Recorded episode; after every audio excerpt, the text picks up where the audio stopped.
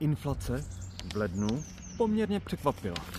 Zatímco analytici očekávali její pokles sice pod 3% hranici, ale někde na úrovni 2,7%, tak Český statistický úřad dnes oznámil, že inflace za leden dosáhla rovných 2,3% na meziročním srovnání. To znamená, že ceny v lednu 2024 oproti lednu 2023 stouply pouze o 2,3% Ještě v prosinci přitom inflace byla 6,9% což bylo ale ovlivněno mimo jiné úsporným tarifem, který v lednu 2023 už skončil a nebyl poskytován.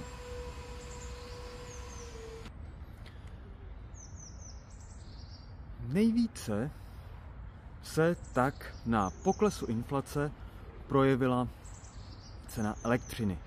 Ta meziročně sice vzrostla o nějakých 13,3%, ale v prosinci to bylo více než 140% meziročního růstu právě s ohledem na onen úsporný tarif.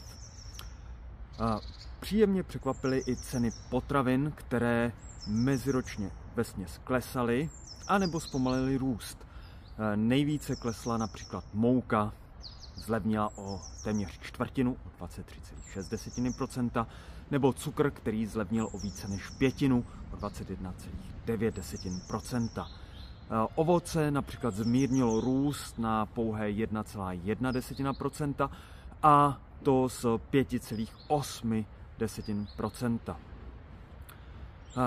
Zelenina ta také zlev, eh, zmírnila růst mezi, na meziroční růst 13,3% z 18,7%.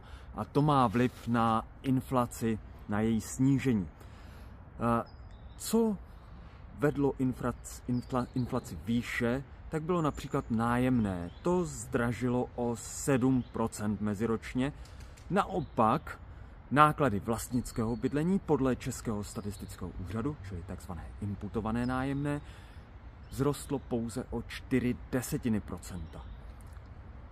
Tudíž pokud bychom vlastnické ná, náklady vlastnického bydlení z indexu odstranili, tak by inflace nebyla pouhých 2,3%, ale 2,5%.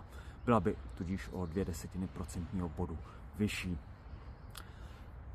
Celkově zdražily více služby, které přidali meziročně 5,1%, než zboží, které zdražilo o pouhých 7%.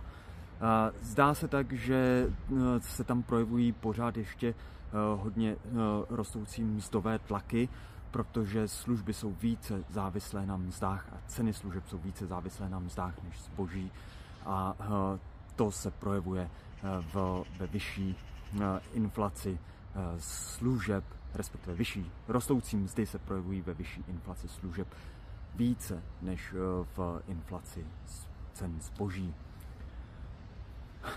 Jaké dopady současná data o inflaci budou mít na střadatele a úvěrové klienty, zejména hypoteční klienty?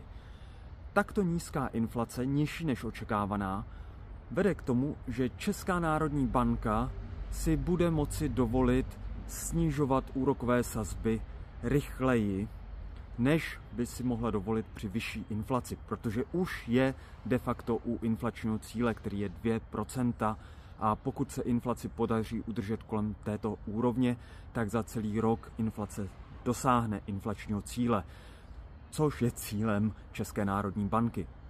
A Aktuálně se očekává, že na příštím zasedání bankovní rady České národní banky eh, bude, dojde ke snížení základních úrokových sazeb řádově o půl procent, přesně o půl procentního bodu, ale eh, objevují se už spekulace, že by mohlo dojít ke snížení o více, konkrétně o 75 bazických bodů, čili o žádná celá 75 setin procentního bodu. A Eh, to právě díky tomu, že inflace je víceméně pod kontrolou. Trochu proti snižování úrokových sazeb hovoří aktuální oslabování české koruny, které má také protiinflační efekt. Podobně jako snižování úrokových sazeb, respektive proinflační efekt, pardon, proinflační efekt jako snižování úrokové sazby a může jít proti snižováním úrokových sazeb, zejména s ohledem na to, že se začíná čím dál tím více očekávat, že velké centrální banky, jako Evropská centrální banka nebo Fed, na základě aktuálních údajů jejich inflace, respektive americké inflace a celkové evropské inflace, oddálí spíše eh, snižování úrokových sazeb do třetího čtvrtletí místo na, zača- na přelomu pololetí letošního roku. To by znamenalo, že bude větší úrokový diferenciál mezi českou korunou, respektive aktivy uloženými v českých korunách a v světových měnách, jako je euro a dolar. A to by vedlo eh, opět k oslabení české koruny a eh, to by eh, mohlo vést ke zpomalení snižování základních úrokových sazeb České národní banky.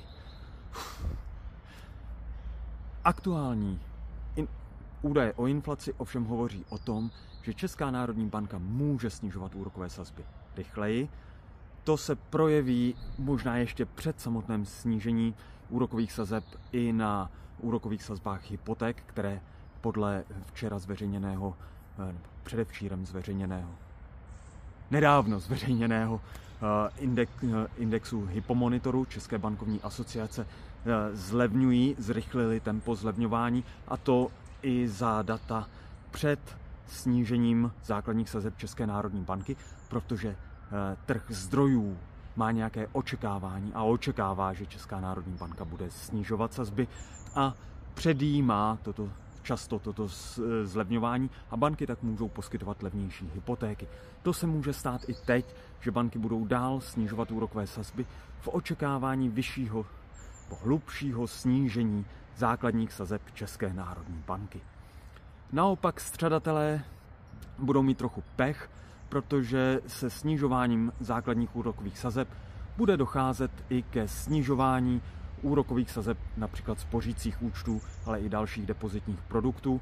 A to by ale nemuselo předcházet Českou národní banku, ale bude jí to následovat velmi rychle, protože banky peníze ze spořících účtů mohou uložit u České národní banky za 2T eh, repo sazbu nebo za diskontní sazbu a eh, ty no, klesnou, až Česká národní banka vyhlásí nové sazby.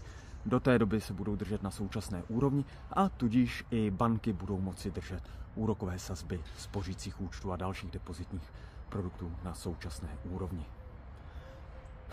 To je pro dnešek vše. Pokud byl pro vás tento komentář zajímavý, užitečný, přínosný, tak ho neváhejte sdílet, čište ho, lajkujte, komentujte. Pokud jsem se dopustil nějaké nepřesnosti, opět využijte prostor v komentářích. Já s vámi velmi rád budu diskutovat, ale především, pokud tedy ještě nejste, tak se staňte našimi odběrateli. Přeji krásný den.